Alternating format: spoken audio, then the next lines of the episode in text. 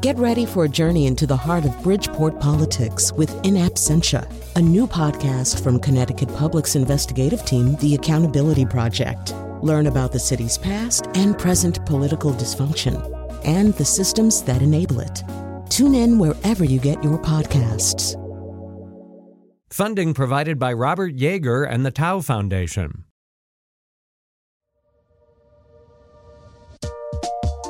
This is Where We Live. I'm John Dankosky. America's elderly population is growing fast, and so is the number of older adults with mental health needs. According to the American Psychological Association, between 20 and 25 percent of adults age 65 and older have a mental health disorder. But reports show just a small fraction are getting the kind of specialized professional care they actually need. Today on Where We Live, we're going to take a closer look at why this is and what's being done to make mental health services more accessible to older Americans. We're also going to find out what some new research says about the relationship between stress and the development of pre Alzheimer's conditions in seniors. So, if you're an older adult or you have an elderly friend or family member, we'd like to hear from you. What mental health questions are on your mind today? Call us at 860 275 7266. Again, 860 275 7266. You can always comment on our website, wnpr.org slash where we live. You can find us on Facebook and Twitter at Where We Live. Joining us in studio is Dr. Jonathan Greenberg, who's a consultation liaison psychiatrist at St. Francis Hospital, right here in our neighborhood in Hartford. Dr. Greenberg, welcome to Where We Live. Thanks for joining us. Thank you. Also with us is Elizabeth Ritter, the Commissioner of Connecticut State Department on Aging. Commissioner, thanks so much for being here. I really appreciate it. My pleasure. And again, in a moment, we'll be getting to some of your phone calls at 860 275 7266. Commissioner, I'll start with you. Um, mental health conversations that we've had on the air well, they tend to center on young people and sometimes middle aged adults. We haven't talked as much about the elderly. Maybe you can talk about how mental health issues are affecting the elderly population that you serve. Thank you very much. Um, and you are correct. So often in the conversation about mental health, we talk about younger people and perhaps people with younger families, parents, uh, and not as often the over 60 uh, generation. Some of the national statistics are quite frightening, and uh, indications in here in Connecticut uh, from folks that deal with this every day are pretty much indicate that Connecticut kind of parallels the nation. While perhaps a growing number of older Americans are suffering from a variety of mental and behavioral health issues, uh, it's estimated that only about 3% of older adults in Connecticut successfully receive treatment for them. Well, and, and those numbers are a little scary. How do we do as far as the national trends? You say it's scary nationwide. Connecticut does okay as far as this, comparatively speaking. Um, it's you know it's interesting. Um, getting this statistical information is very difficult, and uh, both at my agency and over at the Department of Mental Health and Addiction Services, uh, that's been a great frustration. So we don't really have a lot of hard data. Some of the issues around it, though, have to do with the way aging and older people are sometimes viewed. Uh, there's a certain negativity uh, often associated with it, and perhaps when discussing their physical health, issues that might point to uh, behavioral mental health issues are um, attributed maybe to issues around the physical health a little too often. Are the problems that folk, older folks in Connecticut are having with mental health needs are they largely the same ones that younger and middle aged people have, or are we talking about a, a different spectrum of problems for the most part? Um, I think they are more complex or more easily hidden by other problems and or other issues, issues around healthy aging and issues that come with aging. Uh, the incidence with uh, chronic disease, for example, uh, is much higher um, among this age, this population, than maybe chronic disease suffers, sufferers with other ages. And so that's a problem. And there are other issues associated with being uh, an older person, too, that may make seeking and obtaining treatment a little bit more difficult. Transportation is one of them. And if you perhaps are someone in their 70s uh, with an issue with a chronic disease and that needs a variety of treatments, you're going to take care of that physical issue probably first, most especially if something like transportation is a challenge. Uh, Dr. Greenberg, I'll, t- I'll, turn to you and, and ask about the, the, specific mental health needs of, of older Americans, older Connecticut residents. What are some of the things that are the same that we, we all face, and what are some of the things that are, that are quite a bit different? Well, first of all, I think it's important to remark about what's different. Uh, older people uh, differ basically in three ways in the general medical population. They tend to have functional impairments. They're not necessarily sick, but they have problems with hearing, vision, bladder, bowel, chronic pain, uh, mobility issues. So, those, and each one of those has its own psychological ramifications. The other is they do tend to have chronic illnesses and to be more ill, also to have more acute illnesses. Um, and thirdly, there's a whole issue of cognitive impairment. After 60, most of us have some memory problems, but you know it goes to the full range of those who are demented, who have dementia, which is also a, a huge number. If you live to 85, your chance of having dementia is about 50 50. You know, so it's the odds aren't good. I'd like to comment though, most of the mental health problems are still treated by the primary care physician, by the internist, by the family uh, practitioner. One of the biggest problems that they, if you, if you talk to them in general, but more specifically when it comes to the elderly, is the issue of time. There is such pressure to see so many patients in such a short time and it simply takes more time to see the elderly. This time isn't reimbursed, it's not taken into account. No matter where you go, I mean, it's very difficult to do something in 10 or 15 minutes. Very often, it takes at least a half an hour. And this not only applies to the general practitioner and the family practice doc, but even in the psychiatric clinics, there's a huge pressure to see people in really too short a time. And this is, I think, for the healthcare reimbursement system as a whole, a major challenge because something really has to be done. There's no substitute for time, and there's no substitute for the doctor patient relationship. Yeah, obviously, I think you've both made a, a compelling case that the physical health needs of older people that's going to mean that a primary care doc is just going to have more stuff to talk about in that 15 minutes. And so I think having the conversation about whether or not we can get it to be more than 15 minutes uh, at a time is probably a very good one. But but this sounds like something that is is happening to all ages as well, doctor. That uh, mental health needs, especially at the primary care level, often take uh, secondary importance to the physical health needs that somebody is presenting. Is, is that fair to say that sometimes mental health needs aren't ne- necessarily taken as seriously? Well, I, I think it's it's both really. Um, let me give you an example, a concrete example. Sure. One of the things that's very common that people really don't think about. I people get referred. You know, they're very anxious. They don't want to leave the house. Uh, elderly patients, and to find out they really they were healthy people. There was no premorbid history of anxiety. Anxiety disorders tend to be disorders of young people, of youth. When you talk to them, it may be something like, you know, I have bowel urgency or urinary incontinence. I'm really afraid to leave because I'm afraid of having an accident. I'm really too ashamed to get out. Unless you have the time to, to ask them, you never find out that they're really, the, you're not going to treat that anxiety disorder with anti anxiety medicine and get a cure. You're going to have to help them deal with their urinary incontinence and their bowel urgency to really help them. Um, psychiatric disorders are lifelong disorders, they're chronic illnesses, and people don't grow out of them. But there are cer- certain psychiatric illnesses that affect particularly uh, patients who are physically ill. Um, physical illness, by far, beyond psychological or social stressors, is a greater stressor than anything. You will find patients with severe depression, suicidal, who were healthy their entire life, but after an episode of flu or pneumonia, they have a classic, what we call a melancholic depression, and need treatment demented patients, patients with dementia, 40% have some kind of depression that needs to be treated.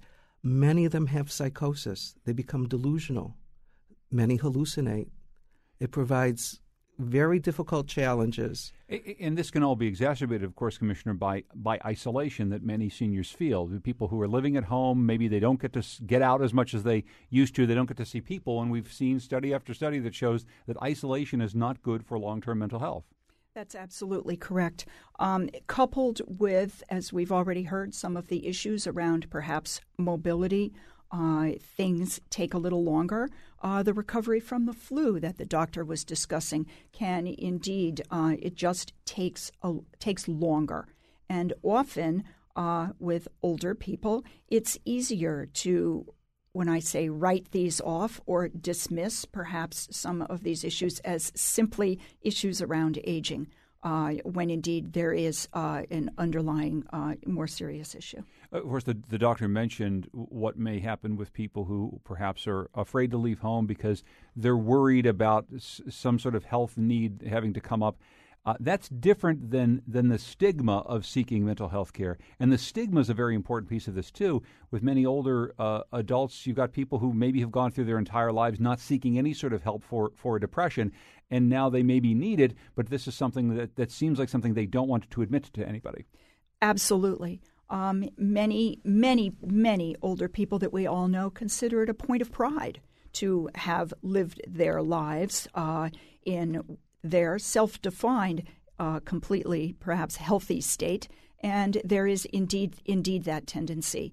Uh, we hear over and over again uh, uh, things, uh, for example, anxiety about leaving home or issues, maybe the weather's bad or there's snow or whatever, uh, as just becoming larger and larger or more insurmountable um, barriers uh, to getting out into the world and perhaps aggressively or even proactively seeking treatment.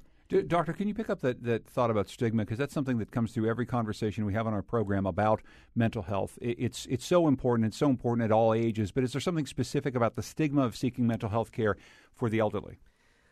Yeah, I think so. I mean, if you look at my name tag, it says staff psychiatrist behavioral health. We're not even called the Department of Psychiatry. Um, psychiatry is a dirty word. Um, they'll have on the, the, the medical floors, they'll have the, the cancer floor, the congestive heart failure floor, but psych- psychiatry is generally stigmatized. Nobody likes to call psychiatry psychiatry, and particularly the older generation. That's correct. Uh, very, there's a tremendous amount of shame involved in, in seeing a psychiatrist. Mm. And for many older people, this was not necessarily part of their education um, as they were bringing up families. These were issues that were not talked about for a very, very long time, kept at home. And uh, we all, as they say, only become more so as we age. And so the barrier of stigma um, is, I think, far greater.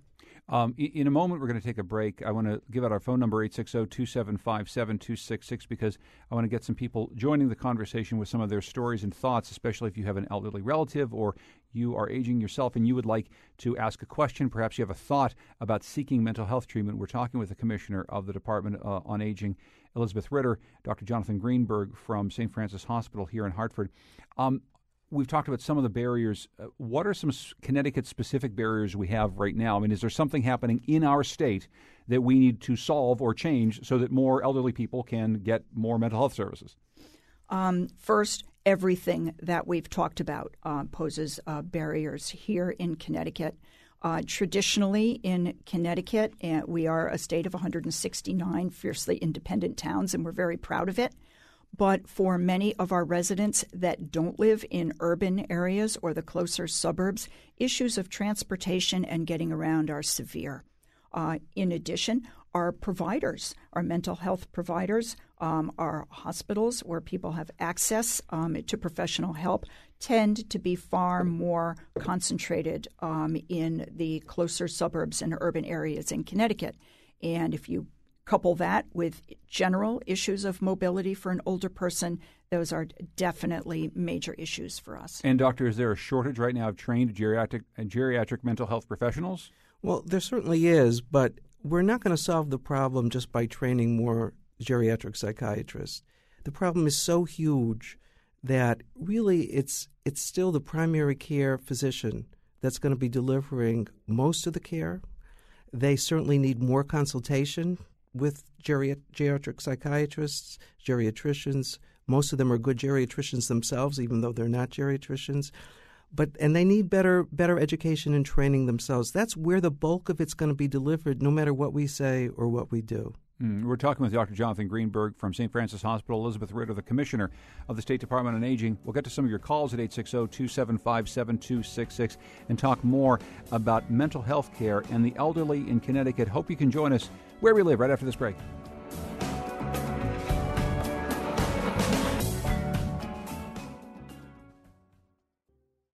This is Where We Live. I'm John Dankosky.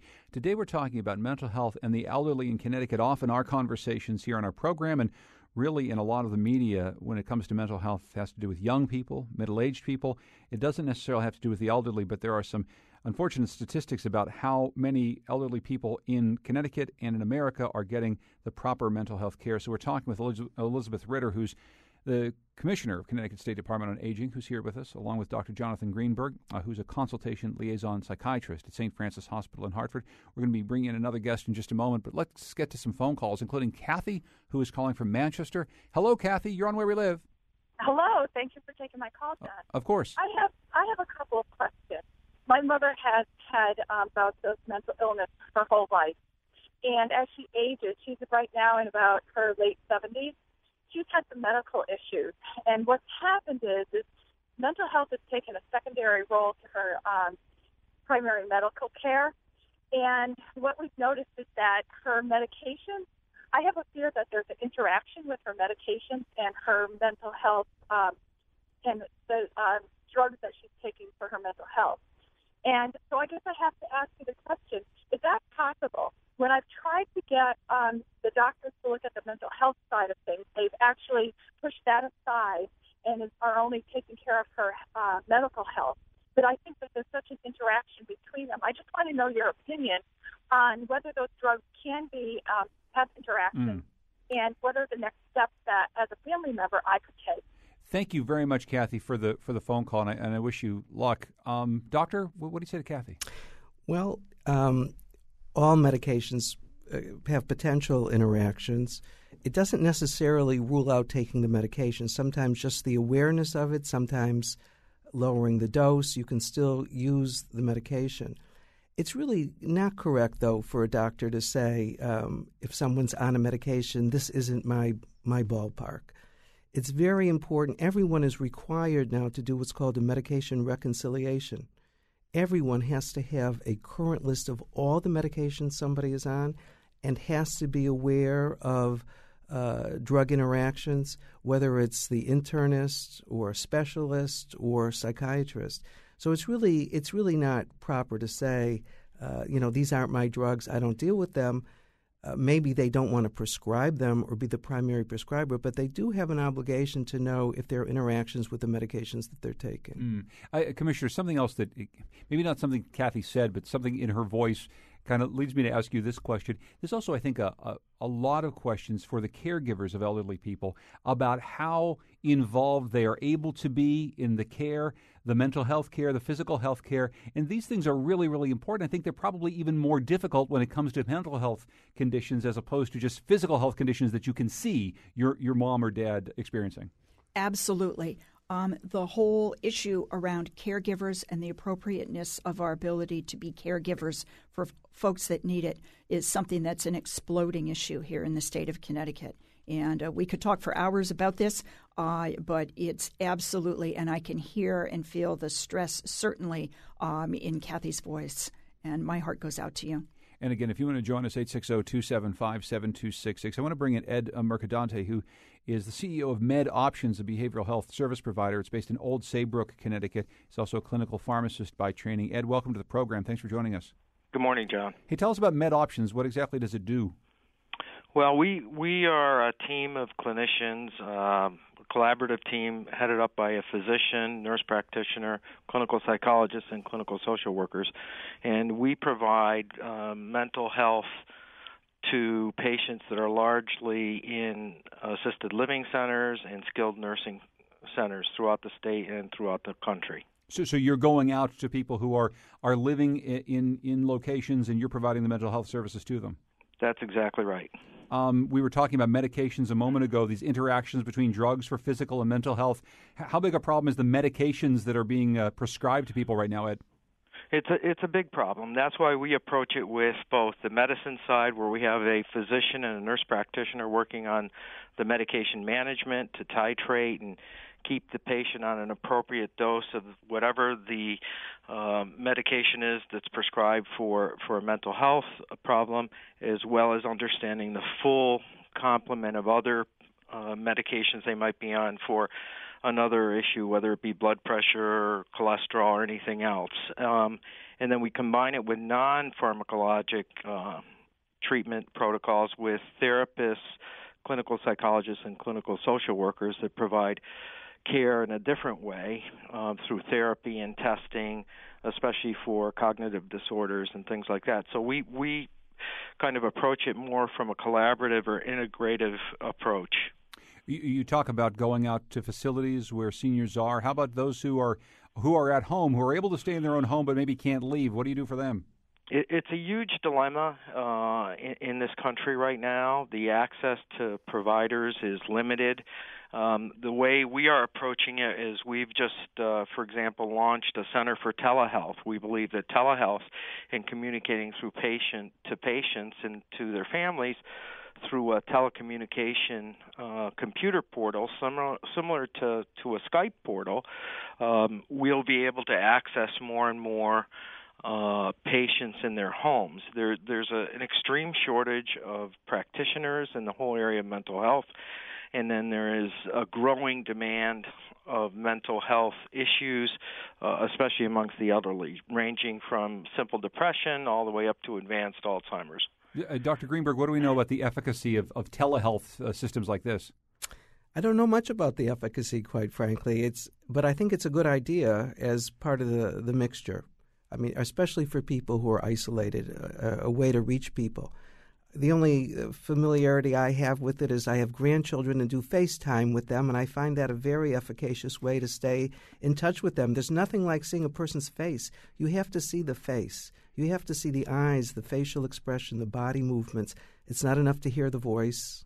Um, is this something you want to get, get more into, Commissioner, in, in, Connecticut, especially for some of these seniors that are stuck in places where it's not easy to get to a healthcare provider? Absolutely. Um, telehealth has been identified for some time now as um, a real potential in uh, reaching a lot of people for on a variety of fronts, if only to keep them connected, uh, but also then to provide the ability for appropriate uh, diagnosis, discussion, and diagnosis uh, on the part um, of the receiver. The issues around telehealth, though, quite honestly, in Connecticut, are still issues that need a lot of work. Uh, we need to look at our reimbursement structure for this. We need to look at ways to make it easier to make this available to people who are in their homes. Yeah, Ed, very quickly, can you just talk about some of those barriers, if you would?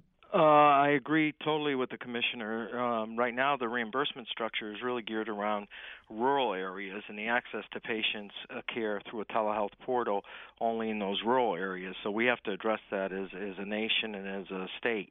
Um, but there are very much barriers on that. But frankly, the the technology is is is a lot of people are really going forward on the technology, and, and it's already being used in primary care practice on telehealth. And we think that using it in the mental health area also breaks down the other issue that Dr. Greenberg was referring to, which is the stigma of access to care.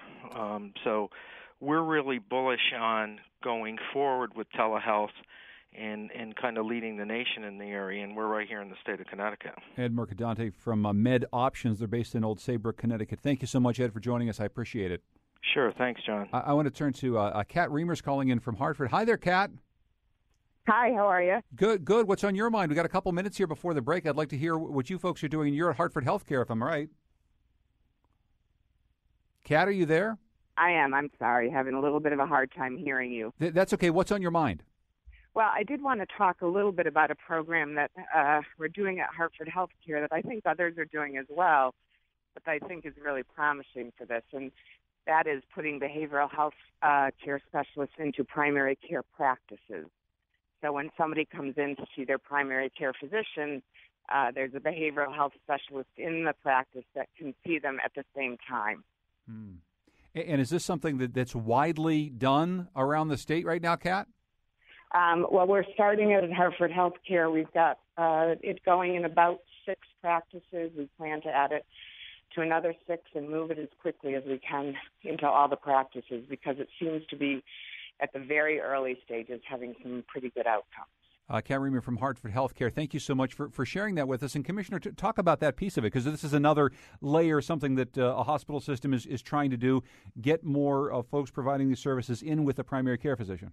Absolutely. And as you've already heard t- today, that would be um, it's an excellent opportunity for some of the barriers and problems, particularly that older people face. Um, at my agency, at the State Department on Aging, we've b- begun a couple of initiatives to work to strengthen the opportunities to bring those services out to community providers.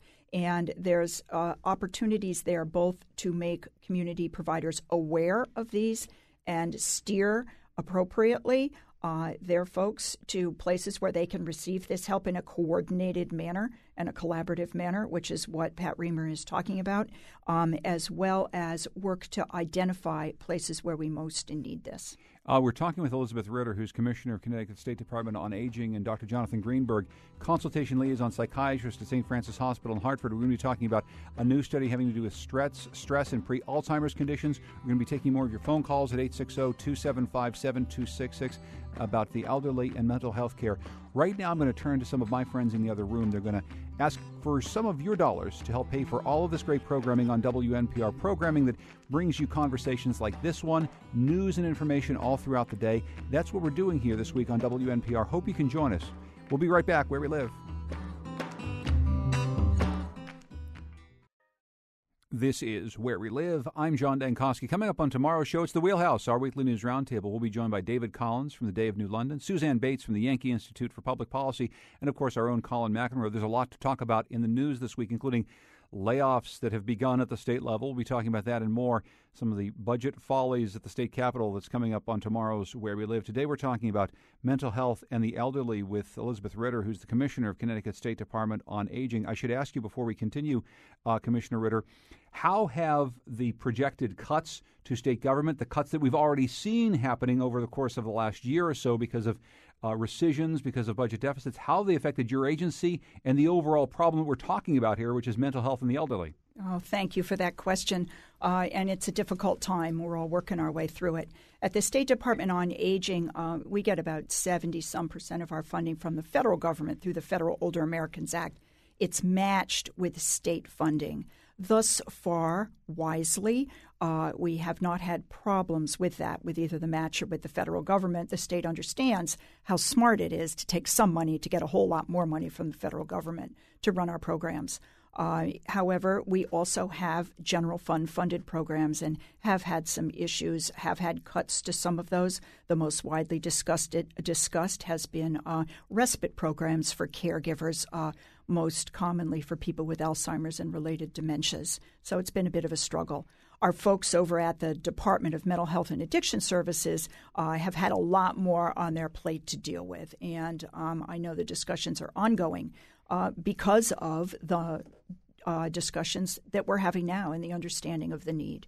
Uh, and we're going to get some more of your phone calls here at 860-275-7266 as we talk about the availability of mental health care for the elderly. Uh, there's a new study from the Albert Einstein College of Medicine and Montefiore Health System that shows you could be at greater risk for developing a pre-Alzheimer's condition called mild cognitive impairment if you are stressed out. Dr. Richard Lipton is the study's senior author and professor of neurology at the Albert Einstein College of Medicine. He joins us by phone to talk to us for a few minutes. Uh, uh Dr. Lipton, welcome to Where We Live. Well, thank you. Happy to be here. Maybe you could explain what you and your colleagues were looking at in the study.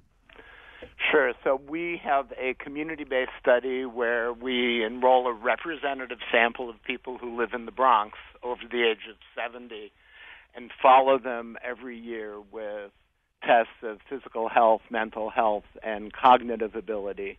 And what we found was that people who had high levels of stress, who had difficulty coping with the demands of their lives were approximately twice as likely to develop mild cognitive impairment, this forme fruste of Alzheimer's or other dementias, in comparison with those who had lower levels of stress. Are these folks who are exhibiting a certain level of stress at a particular point in time in their lives, or are these folks who have been experiencing high stress levels for maybe years or decades? Well, yeah, so that's a great question. So the way so an earlier study had showed that the personality trait neuroticism also predicted the development of MCI and dementia and we measure stress in a particular month every year, but we think that people who have a tendency to have difficulty coping with their lives one year also have difficulty coping with the events in their lives the next year. So it's, I think, more a chronic thing than a particular life event. Could you talk to us more about the, the precursor of this mild cognitive impairment and, and its relationship to full blown Alzheimer's disease and, and when that uh, begins to be experienced by, by seniors? Sure. So we've followed people till they develop Alzheimer's dementia over many, many years. And what we see in our study is that about seven years before Alzheimer's dementia is diagnosed, people enter a period of uh, accelerated decline in memory. And about three years after that period of accelerated memory decline, they meet the standard criteria for mild cognitive impairment. So, so that's a scary thing, but also a good news thing because it means that before full blown dementia develops, before people have impairments that make it difficult for them to engage in their daily activity, we can flag people at high risk, and that creates a window of opportunity for intervention. I've been reading a lot over the course of the last couple of years, Doctor, about how important sleep is to prevent Alzheimer's disease. I guess I'm wondering if, if stress has anything to do with people not sleeping properly and if that has any correlation here. Yeah, so that's that's a great question, and so we study a number. So our interest really is in remediable risk factors for Alzheimer's disease in general, which which means risk factors that you can do something about. And we study pain, stress, and sleep fragmentation in their study in our study, and there's evidence that all three of those things travel together and we're in the process of trying to tease apart the contribution of those challenges. Now, the good news is that you know, if you're in pain, that may make you feel more stressed. That may result in sleep fragmentation. So all these factors are interrelated, but behavioral interventions that improve stress, pain, and sleep overlap to a considerable degree. So even though they're fellow travelers, it may be possible to address them simultaneously. Dr. Richard Lipton is professor of neurology at the Albert Einstein College of Medicine, talking about this very interesting study about stress and pre Alzheimer's conditions. Doctor, thank you so much for your time. I appreciate it. Thank you. I'm wondering, Dr. Jonathan Greenberg from uh, St. Francis Hospital, how important this question of stress in elderly people is when it comes to some of the mental health conditions and behavioral health conditions we're talking about here. Well, there's no life without stress, so everyone experiences stress. I think the elderly have more stress, quite frankly, just because um, of their impairments, functional impairments, their medical issues. It's a time of loss, losing a spouse, losing a brother, a sister, being more isolated in the community. So there's a lot of stress. I have to say, though, that cognitive impairment uh, occurs with anybody under stress. Uh, you, the, the, common example is someone's in a rush. They have too many things to do. Where have I put my keys? Where have I put my keys? You know, there's an example of a cognitive impairment just with stress. So, the, all stress can cause cognitive impairment, usually problems with attention and concentration. I think it would be fascinating to see whether this study really shows, or if it can be replicated, that that kind of stress actually is a precursor to dementia overall. I want to get some phone calls. Ron's calling from Prospect. Hi, Ron. Go ahead. Yeah, good morning. Yeah. Um, I've been a caregiver for my mother for 20 years. She's currently 97. We, uh, at this point in time, uh, the last three years or so, we have her in assisted living in a memory care unit. Um, gosh, I don't know where to start. Um, one of the things that that I found around uh, her particular case is a lot of the uh, the folks that um, uh, take care of the medications tend to overprescribe and things get confused such as a, a UTI very much mimicking you know, a more severe case of dementia. So up goes the uh, the dementia medications when in reality uh, the situation isn't a dementia situation at all. And the other thing is uh, it, the shocking cost of uh, the care of folks like this. Just in an assisted living environment, memory care, you're looking at seven thousand dollars a month, and as we transition into nursing home memory care, it's fifteen thousand dollars a month. And my third point being that I'm in my late 60s. Um, I'd really like to see an effort similar to uh, smoking and cancer done around uh, boomers and uh, things that, that we can do to uh, prevent uh, or at least postpone dementia. Mm. Ron, first of all, thank you very much for your phone call. And I will say, you know, 20 years of being a caregiver seems to have gotten Ron an awful lot of perspective and an awful, an awful lot of expertise. And, and Commissioner, maybe you can comment on some of the things that, that he just said, but also very importantly, we're talking about a lot of people who have been forced into being experts in this stuff. I mean, Ron just said all the things that the doctor said earlier, where you know pe- people are prescribing mom medicine for the wrong things because they're not exactly sure what's going on, and there's physical and there's mental health conditions happening at the same time. How do you address somebody like Ron who's got this story and a, and a mother, God bless her, 97 years old? Absolutely, Ron. My heart goes out to you. Um, I took care of my mother not for 20 years.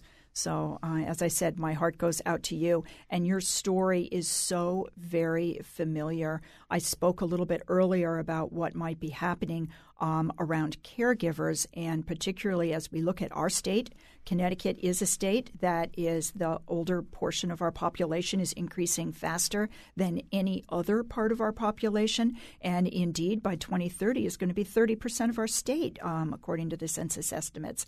That means we will need care, and you are exactly correct in considering in being concerned about things that people can be doing to take better care of themselves when they can so that later on they don't require as much care from caregiving.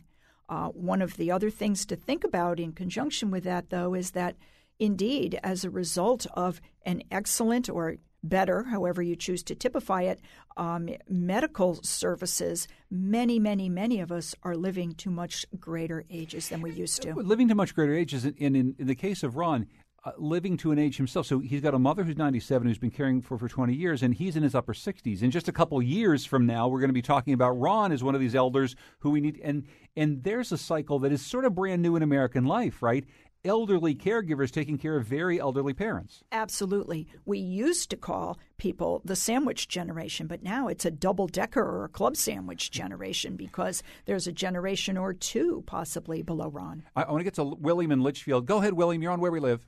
Yes, good morning. Thanks for taking my call. Yeah. I'm very interested in a topic that hasn't been addressed at all uh, I'm past uh, Social Security age, but has have taken care of uh, two elderly parents, both of whom are deceased, lived almost till their 90s. Uh, and there was a way in which I cared for them, and which became a kind of standard, uh, which I think had a lot to do with preventing mostly depression and uh, difficulties, stress, and sadness in the end of their lives. And it's something that takes place in most other cultures, particularly in Asia uh, the conversation started to make me a little bit depressed because it seems to be from the neck up, and there's a lot of conversations about medication.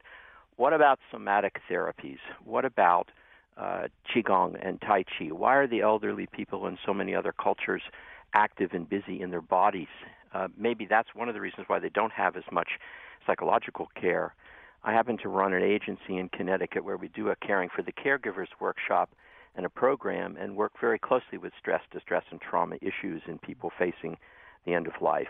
Uh, and we do physical work. We do qigong and tai chi classes. We do play shops. We do all kinds of things that get people in their body. Well, well, well William, I'm going to thank you very much for that because I want to put that to Dr. Greenberg here because I mean, obviously, physical health goes along with mental health. That's what we've been talking about from the start, and so getting people up and moving in the way that William suggests is something that can help.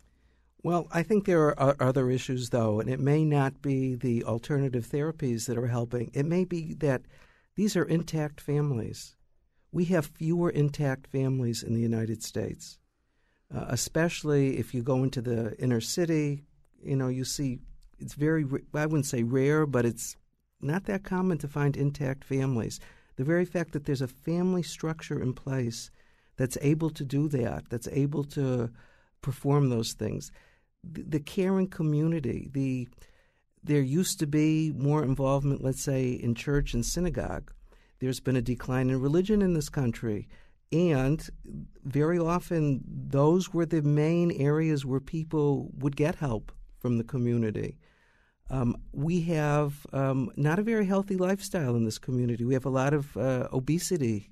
Um, there's much less obesity in Asia and uh, many fewer uh, problems, let's say, with drugs and alcohol than we have in the United States. Well, and I'll just say, just to, to William's point, though, and maybe there's less obesity because people are up and moving around and doing Tai Chi. We, we just have a minute left, and I, I have to ask Commissioner Ritter about this. We were talking about this during a break. There's some things that Medicare pays for and doesn't pay for that kind of are just ridiculous. Can you just walk us through one, one of these things that we were talking about off air? Because I think it's really important for people to know that the system doesn't always help us do the best thing for elders. You're correct, John. Um, one of the problems, a big problem, has to do with the way Medicare reimburses um, for appointments and particularly for the population and the problems we're talking about. You cannot always, or actually, you can rarely get reimbursement if a patient visits, say, their primary care physician and has at the same time an appointment um, to see somebody about their mental or behavioral health. So that would that would make sense. It'd be one trip for the for the elderly person, Correct. but indeed, it you actually can't get them both reimbursed. It makes absolutely no sense when you understand the population that we're talking about now. Okay, so one of those things that stands in our way here. Elizabeth Ritter is Commissioner of Connecticut State Department on Aging. Obviously, a lot more to talk about. Thank you so much for joining us. I appreciate it. Thanks also to Dr. Jonathan Greenberg, consultation liaison psychiatrist at St. Francis Hospital in Hartford. Thank you, doctor, for your time. Continue this conversation online. Go to wnpr.org slash where we live. Our program produced by Lydia Brown and Tucker Ives with Chion Wolf, Heather Brandon, and Katie Tolarski. I'm John Dankosky. This is Where We Live.